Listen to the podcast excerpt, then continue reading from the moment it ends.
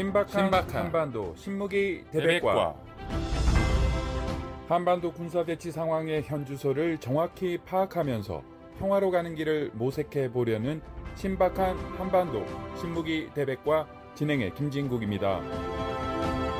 한국의 자주 국방 네트워크 신인균 대표와 함께 진행합니다. 신 박사님 안녕하십니까? 네, 안녕하세요. 새해 복 많이 받으세요. 아 그렇군요. 설이었죠. 새해 복 네. 많이 받으십시오. 저는 미국 살기 때문에 설이었는지도 모르게 이렇게 쓱 지나가는데 아무래도 뭐 한국은 설은 설 아니겠습니까? 아, 그럼요. 이제 뭐 예전에는 그 양력으로 1월 1일 신정 아, 그걸 쇠라고 했던 적도 있는데 요즘은 그냥 자유롭게 알아서 해요. 그래서 주로 이제 또 구정 음력설을 세죠. 그런데 우리는 음력설 연휴가 3일이에요. 그런데 토요일, 일요일은 그 또 원래 휴일이기 때문에 또 겹치면 또 추가로 하루를 또 더 줘요. 그래서 올해는 그 4일을 쉬었고 어, 지금 또 쉬고 있는 중이죠. 어 그래서 또 과거 몇 년 전까지만 하더라도 대부분 다 차례를 또 확실하게 또 지냈습니다. 그런데 요즘 또 점점 이 핵가족화 되어 가면서 어, 사람들이 차례를 집에서 지내는 것보다 여행을 가서 여행지 펜션이나 호텔에서 차례를 지내고 그리고는 이제 또 가족들과 여행을 즐기고 어 이렇게 하는 문화도 어, 나오고 있어서 어 이 사람들에게 굉장히 예, 긴 연휴를 주는 아주 활력소가 되는 또 휴일 기간이 또 설 연휴인데 에, 다들 새해 복 많이 받으시기 바랍니다. 네, 예전에 제가 한국 TV를 봤는데 에, 설에 이제 집에서 제사 차례 에, 지르기보다는 뭐 해외 여행 간다든지 어디 좀 좋은 곳 여행 가서도 그곳에 박사님 말씀처럼 어, 차례상을 차린다 하면서 인터뷰가 아 조상님도 이런 좋은 곳 구경 함께 해야 되지. 않느냐라고 어, 우스개 맞아요. 에, 얘기를 해서 저도 함께 웃었던 기억이 나는데요. 아, 북한도 네. 근데 이제 경제가 워낙 안 네. 좋으니까 설날이지만 예. 장마장에 뭐 설날 경기를 찾을 수 없다라는 뉴스도 나오고 있고요. 입니다. 안타깝습니다. 네, 북한 주민들도 새해 복 많이 받으십시오라는 인사를 하면서 오늘 얘기 네. 시작해 보겠습니다. 아, 새해고 새해 복 복을 얘기를 했지만 또 첫 주제는 전쟁입니다. 자, 아직도 격전이 이어지고 있는 우크라이나에서의 전쟁 오랜만에 해보겠는데요. 도네츠크주의 이 바흐무트 또 솔레디르 지역에서 최근 엄청난 격전이 벌어졌다고요. 그것도 상당히 오랜 동안 이 지역에서 전투가 벌어져서 이 러시아군이 이 조금의 전진을 하기는 했지만 그 전진에 비해서는 피해가 특히 인명 피해가 너무 컸다고요. 네, 맞습니다. 이 바흐무트라고 하는 고속도로가 두 개가 교차하는 어 약간 작은 도시가 있고 그 북쪽에 솔레다르라고 하는 또 교차로 지점의 도로, 어, 도시가 있는데 정말 작은 도시예요. 근데 이 솔레다르에는 소금 광산이 몇 개 있어서 그게 뭐 경제적 가치가 있다고 생각해서 그걸 꼭 점령하고 싶었는지 아무튼 이 러시아가 한 3개월 이상을 이 바흐무트와 솔레다르 쪽을 집중적으로 공격을 했는데 어, 얼마나 많은 인명 피해가 있었냐면은 하루에 적을 때는 한 500명, 많을 때는 800에서 900명 정도의 사상자, 그것도 전사자가 나왔다라는 어, 통계가 있어요. 뭐 역시 이건 뭐 우크라이나군 총참모부의 발표 기준이라서 러시아군의 주장하고는 좀 다를 수 있지만 어쨌든 우크라이나군 총참모부의 발표 기준으로 하루에 500에서 8, 900명 정도의 전사자를 내면서 러시아가 3개월을 어 그런 피해를 계속 냈으니까 수만 명이 여기서 죽은 거죠. 그리고 잘 아시다시피 전쟁을 하면 전사자보다 부상자는 3배에서 4배 정도 더 많습니다. 그래서 이 지역에서만 10만 명 넘는 사상자가 나온 상황인데 그러면 도대체 어떤 그 전진을 했냐? 아까 이제 조금의 전진이라고 말씀을 주셨는데 솔레다르라는 그 작은 마을 하나를 점령했어요. 어 그러면서 소금 광산 한 몇 개를 확보를 했는데 그게 또 뭐 영원한 점령은 아니잖아요. 그래서 이런 정도의 점령 그리고 뭐 제가 그 동영상이나 또 사진 같은 걸 많이 봤는데 이 마을 뭐 제가 봤을 때 한 만 명 정도 미만이 살았음직한 그런 마을이었는데 어 완전히 그냥 거의 평탄화될 정도로 포탄을 많이 맞았고 그 도시 집 아파트 어 이런 그 건물들이 다 그냥 무너져 내렸었어요. 그 정도로 이제 많은 포탄을 서로 간에 주고받으면서 어, 러시아가 점령을 했는데 그런데 하루에 500에서 800명 정도 죽으면서도 어, 통계를 보면 전차나 장갑차 파괴는 거의 없어요. 많을 때는 뭐 하루에 다섯 대, 에, 장갑차 한열 대, 전차 다섯 대이 정도밖에 없고 그냥 뭐 하루에 한두 대. 그런데 어, 병력은 500에서 800명씩 죽어 나갔다. 이건 정말 어, 러시아라고 하는 이 탱크를 수천 대 가지고 있는 어, 국가의 전쟁이라고는 볼 수 없는 어, 인명 위주의 이런 전쟁이라서 너무나 좀 그 의외의 상황이다라는 거고 여기에서 수만 명이 몇 달 사이에 죽어 나갔다라는 소식을 어, 첨언해드립니다. 제가 아직 뭐 군사 관련으로 잘 몰라서 그러는데요. 어, 뭐 포탄이 막 수많은 포탄이 쏟아졌다라고 하는데 어떻게 그렇게 인명 피해만 딱 있고 뭐 장갑차, 기갑 장비 뭐 이런 쪽의 피해는 별로 없이 인명 피해, 사람만 피해를 입었나요? 그런 이유가 따로 있습니까? 네, 러시아가 기갑 장비, 즉 전차나 장갑차 같은 이런 장갑 장비들이 이제는 너무나 부족해진 거예요. 어, 원래 러시아군이 전쟁하기 전에 탱크 숫자가 3,400대 정도 있었습니다.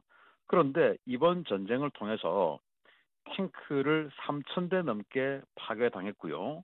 장갑차는 6,000대 이상 파괴당했어요. 그리고 탱크는 500대 이상 우크라이나군에게 노획당했습니다. 어, 그러니까 원래 전쟁하기 전에 러시아가 가지고 있던 이 현역 그 장비들은 다 사라진 거예요. 그럼 지금 뭘 가지고 전쟁을 하나? 추가로 만드는 어 거 그리고 어, 창고에 넣어놨던 치장품이라고 하는 어, 그런 전차들을 끄집어내 와서 그걸 개량해서 사용을 하고 있는데 그게 너무나 부족한 거죠. 왜냐하면 이 러시아에서 전차를 만드는 회사가 있는데 그 전차 회사 이름이 우랄 바곤 자보드라는 회사인데요. 이 우랄 바곤 자보드가 어 거의 뭐 24시간 그 풀 가동을 해서 한 달에 전차를 30대에서 50대 정도만 생산할 수 있다고 해요. 그런데 어, 하루에 수십 대의 전차가 그동안 파괴되어 왔으니 실제 전투에서 소모되는 전차보다 공급되는 전차가 너무나 적은 겁니다. 그러니까 이제 현장에 전차, 장갑차가 없이 그냥 오직 사람들이 소총만 들고 뛰어 돌격하는 이런 어, 전쟁 양상을 보일 수밖에 없는 러시아군의 처참한 현실이 되어버렸고, 뭐, 마치 1차 대전 때, 어, 참호전을 하던 그 적의 참호를 향해서 그냥 소총 들고 뛰어가던 그 스타일의 전투를 하고 또 여기서 더 비참한 것이 어, 러시아의 정규군 외에 바그너 그룹 이라고 하는 이 용병 집단이 있는데 이 바그너 그룹이 죄수 부대라는 걸 또 운용을 해요. 그 죄수들만 어, 교도소 감옥을 돌아다니면서 죄수들만 이렇게 불러와서 그 어, 부대를 만들었고 그 죄수 부대들을 앞장 세워서 돌격을 시키는데 이게 마치 2차 대전 중에 스탈린의 명령으로 만든 그 형벌 부대 스타일의 돌격인데 형벌 부대 뭐 우리 북한에 사시는 주민들도 역사를 공부하신 분들 잘 아실 수 있는데요. 이 죄수들을 불러가지고 10번 동안만 전투에서 생존을 하면은 죄를 면해준다, 석방해준다라고 해서 어, 이 독일군의 그 기관총 진지로 돌격을 시켰던 어, 부대들이 있거든요. 독일군 기관총이 이 탄창 하나를 다 비울 때까지 형벌 부대를 돌격시키면 탄창을 교체를 할 때 그때 이제 정규군을 집어넣어서 독일군 탄창 교체할 때는 총알이 안 날아오니까 그렇게 해서 돌격을 해나갔던, 해나갔던 그게 이제 형벌 부대 스타일인데 이걸 지금 21세기에 2차 대전 스타일, 1차 대전 스타일의 돌격을 시키니 아까 제가 말씀드렸던 그런 어마어마한 피해가 나오는 것이고 이 정도로 기갑 장비가 없을 정도로 어, 러시아군이 처참하게 지금 피폐해지고 무너져 있다라는 겁니다. 바그너 그룹이 정확히 어떤 조직입니까? 어, 원래는 용병 그 회사예요. 그러니까 뭐 미국에도 또 다른 나라에도 그 용병 회사들이 많이 있죠. 그리고 프랑스 외인 부대 그러면 유명하지 않습니까? 그게 다 용병 회사예요. 그래서 이 바그너 그룹은 에, 세르게이 프리고진이라고 하는 사람이 수장으로 있는데 이 프리고진은 어 푸틴 러시아 대통령의 최측근 인사 중의 하나였습니다. 어 그래서 군 출신의 특수부대 출신들의 어, 그 전직 군인들을 직원으로 채용을 해서 이 사람들을 중동이나 아프리카 지역에다가 파견을 시키는 거예요. 그러면 중동에는 부족 단위로 유전을 가지고 쟁탈전을 벌이는 부족들도 있을 것이고 아프리카에는 뭐 다이아몬드 광산이나 금광 이런 또 유전 이런 걸 가지고 또 부족 간의 쟁탈전을 벌이는 곳에 가서 특정 부족을 도와주면서 그 특정 부족하고 거기에서 나오는 다이아몬드 거기에서 나오는 어 석유 이런 것들을 이렇게 예, 같이 나눠 먹는 그렇게 해서 부를 창출해서 어 푸틴 러시아 대통령에게 에, 비자금으로 상납을 한 그런 어떤 그 의혹을 받고 있는 회사라고 해요. 즉 푸틴 대통령의 측근이면서 푸틴 대통령의 무력을 사적으로 에, 행사하는 그런 집단이었는데 여기가 어, 이번 그 전쟁 중에 에, 초기부터 어, 전쟁에 들어와서 처음에 한 천 명 정도 들어왔다고 해요. 근데 지금은 거의 군단급으로 수만 명, 오만 명 이상의 바그너 그룹이 어, 스스로 징병을 해서 이 전쟁에 투입되고 있는데 이제는 그러다 보니까 이 러시아 내 극단주의자들 아주 강경주의자들이 푸틴 대통령에게 왜 핵을 안 쓰냐 왜 이렇게 전쟁을 약하게 하느냐라고 비난하는 극단주의자들이 있어요. 이 사람들이 이 바그너 그룹이 너무 세게 전투를 하니까 이 바그너 그룹을 지지하기 시작한 거예요. 그래서 바그너 그룹의 수장인 프리고진이 이제는 푸틴의 정치적 라이벌로까지 성장했다라는 설이 지금 러시아에 파다하거든요. 어, 그래서 이 러시아군 정규군 그리고 용병인 바그너 그룹 이들이 서로 간의 명령 체계도 무시하고 서로 간에 경쟁을 하는 이런 희한한 상황이 벌어져 있는데 이게 2차 대전 중에 독일 그 나치 나치 독일하고 비슷한 상황 당시 나치 독일의 무장 친위대인 SS하고 독일 국방군하고 서로 명령 체계도 안 맞고 서로 경쟁하던 서로 또 적대시하던 그 상황하고 너무나 똑같이 흘러가고 있기 때문에 그래서 결국 나치 독일이 졌지 않습니까? 그래서 저는 그런 바그너 그룹과 어, 러시아 정규군의 경쟁과 반목을 보면서 어, 나치 독일 같은 최후를 맞이하지 않을까라는 생각도 해봅니다. 러시아의 병력 아주 어, 많이 희생되고 있어서 러시아 병력이 부족하고 그래서 또 뭐 용병의 도움이 더 필요하게 되고 또 용병의 세력이 커지고 이렇게 되는데 그래도 정규군은 더 필요할 테고요. 그렇다 보면 또 러시아가 추가 동원을 해야 되는 거 아니냐 할 것이다라는 그런 얘기도 나오고 있죠. 네, 개전 초에 지금 뭐 2월 24일이니까 한 뭐 1년 이제 다 돼 가는데요. 개전 초 20만 명을 가지고 그 전쟁을 시작했죠. 그리고는 극동 지역에 있는 브라디보스토크의 태평양 함대 경비병력 뭐 다 끌어와 가지고 쓰다 보니까 한 10만 명 이상 추가로 다른 지역에 근무하던 병력들 넣었다 그러죠. 그리고 9월 달에 또 30만 명의 부분 동원이라는 명칭으로 30만 명을 동원했죠. 어, 그러면은 결국 러시아 정부가 동원한 병력만 해도 60만 명을 이 전쟁에 넣은 겁니다. 그리고 바그너 그룹은 뺀 거예요, 지금. 그리고는 그래도 병력이 부족해서 지금 70만 명을 추가 동원하고 징병할 것이다. 그래서 동원만 70만 명 할 수 없으니까 동원 한 50만 명 하고 징병을 한 20만 명 정도 할 것이다. 뭐 이런 예산들이 뭐 곳곳에서 나오는데 그걸 또 뒷받침하듯이 또 지난주에 러시아에서 이제 뭐 법, 법적으로 이렇게 통과를 시켜버렸죠. 현재 러시아군 정규군이 135만 명인데 이걸 150만 명으로 늘리기로 결정을 했는데 신속하게 늘려라 라고 했다라는 거예요. 그러면 15만 명 더 갑자기 징병을 하게 되는 것이고 그리고 동원을 또 한 50만 명 더 동원을 하게 되는 것이고 이렇게 해서 70만 명을 이 전쟁에 또 추가로 어, 집어넣겠다. 그러면 130만 이상의 러시아 젊은이들이 이 전쟁에 동원되게 되는 것인데 앞으로 러시아의 미래는 이들이 이제 생산을 하고 경제를 담당하고 해야 될 미래의 러시아의 기둥들인데 이 기둥들이 이런 식으로 다 뽑혀 나가 버리면 러시아의 미래는 정말 암울하다라고 볼 수 있는 겁니다. 동원돼서 오는 병력들 그 기차에서 폭동을 일으켰다라고 하는 소식도 있던데요. 어떤 내용입니까? 예, 러시아 야권 정치인들하고 이렇게 같이 활동하는 언론들이 보도를 한 내용인데 뭐 이렇게 제보를 받았겠죠. 이 극동 지역 지역의 그 시베리아 쪽에서 이르쿠츠크라고 하는 지역에서 징병이 되어서 어 이 하르키우 쪽으로 가던 그 열차를 타고 가던 병력들인데 기차 네 칸에서 그 각각 한 50여 명씩 해서 총 한 200여 명의 병력들이 타고 어, 국경 쪽으로 갔어요. 근데 러시아가 워낙 동서로 길다 보니까 며칠간을 기차를 타고 간 거죠. 그런데 지금 시베리아가 얼마나 춥겠습니까? 영하 20도 이하로 떨어지는데 이 기차가 난방이 안 되는 겁니다. 그러니까 얼마나 춥겠습니까? 며칠간 기차에 잠도 자야 되는데 그런데 식량 즉 밥도 안 주는 겁니다. 물도 안 주는 겁니다. 물도 식량도 난방도 없는 상태에서 기차에서 며칠을 오돌오돌 떨다 보니까 이 군인들이 완전히 그냥 어, 폭발을 해버린 거예요. 그래서 소수 경비병력의 무장을 탈취를 해서 기차를 여기다 세운 겁니다.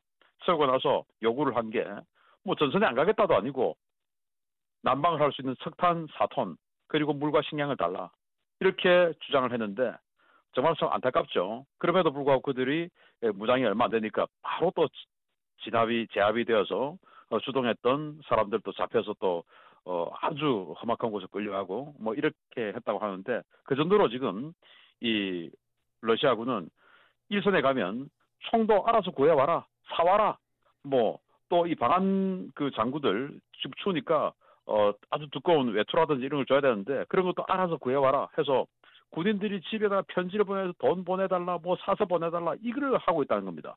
이 국가가 줘야 되는데 그 정도로 지금 군장, 무장, 식량 보급 제대로 안 되는 러시아군 현실이 참 안타깝습니다. 러시아 지도부는 이런 상황을 모르고 있을까요? 저는 모르고 있을 가능성도 없지 않아 있다고 봅니다. 최근에 또 이제 터져나온 폭로 중에 하나가 어 대대장들 그리고 여단장들 이런 사람들이 연대장들 이런 사람들이 너무나 부패해 있어가지고 예를 들어서 우리가 옆에서 보면 어떻게 저런 돌격 명령을 저 공격 명령을 왜 저런 식으로 내릴까 자기들이 저 전투에서 질 걸 뻔한데 옆에서 보면 이렇게 생각하는데 위에서는 크렘린에서는 모르는 거예요. 왜냐 대대장들이 더 많은 보급품을 수령하기 위해서 우리 대대는 500명 다 있어요. 라고 입행력을 부풀려서 보고한다는 거예요. 그러면 500명 분에 해당하는 식량, 의복 이런 것들 주죠. 그럼 그걸 다 떼먹는다는 겁니다. 그러면 위에서는 저 대대는 500명이 다 있어. 그러니까 니들이 500명 다 있으니까 공격해. 근데 실제로 얘기는 200명밖에 없어요. 그러니까 돌격해서 들어가면 다 죽는 거죠. 또 지는 거죠. 그래서 지금 그 인터넷 홈쇼핑이라든지 또 슈퍼마켓 같은 이런 시장에 가면 이 군인들이 직접 입는 군장 그리고 전투 식량 이런 것들이 버젓이 이 매대에 올라와서 판매가 되고 있어요. 그 말은 부대에서 흘러나왔다는 말이, 말이 되겠죠. 그 정도로 많은 물건이 시중에 유통이 된다면 얼마나 많은 어, 간부들이 그런 그 어, 떼먹는 어, 이런 그 착복 행위를 하고 있을까요? 그러니까 전쟁을 하고 있는 와중에도 부패가 완전히 만연해 있는 어, 이런 상황인 것이고 최고위층은 정말 뭐 푸틴 같은 이런 최고위층은 그걸 모르니까 왜 빨리 저기를 정년 못하는 거야? 라고 닥달하는 그러나 현실에서는 전부 허위 보고로 부패를 위한 허위 보고로 점철되어 있는 이런 상황이라는 겁니다. 북한과 러시아의 상황 많이 비교가 되겠어요? 어, 독재 국가이면서 그 또 정보가 통제된 국가일수록 부패가 더 강하죠. 러시아는 독재 국가이긴 하지만 정보가 북한만큼 통제된 사회는 아니기 때문에 에, 부패가 북한보다는 적을 겁니다. 자, 이 권력 투쟁 예를 들어서 북한의 박정천이라고 하는 사람이 있는데 에, 군부에서는 최고의 권력자였던 사람이었죠. 작년 재작년에 이 북한에서 이 군 관련한 무기 관련한 전시 행사를 했는데 거기에 박정천의 사진이 김정은 사진과 비슷한 크기로 어 걸려 있었던 적이 있어서 저는 깜짝 놀랐는데 어떻게 김정은과 똑같은 크기의 사진이 걸려 있을까라고 어 했던 사람이 있는데 그 박정천이 그 정도 큰 사진이 걸렸으면 권력이 엄청났다라는 거죠. 그런데 이번 전원회의를 통해서 축청됐지 않습니까? 그건 권력 투쟁이 그만큼 치열하게 진행되고 있다. 라는 어, 반증이고 그리고 어, 지금 이 방송을 들으시는 북한 주민 여러분들께서도 대부분 군대를 갔다 오셨을 수도 있는데 자신이 군대에 있을 때를 생각해 보십시오. 대대장이 그러지 않았는가?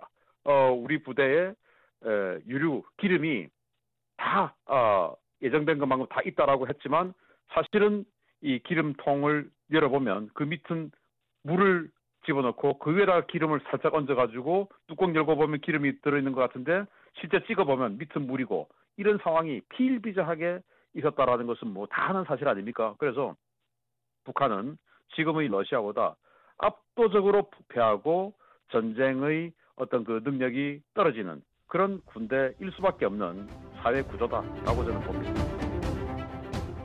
자주국방 네트워크 신인균 대표와 이야기 나눠봤습니다. 신 대표님 감사합니다. 감사합니다. 신박한 한반도 신무기 대백과 지금까지 진행의 김진국이었습니다. 청취해 주셔서 고맙습니다.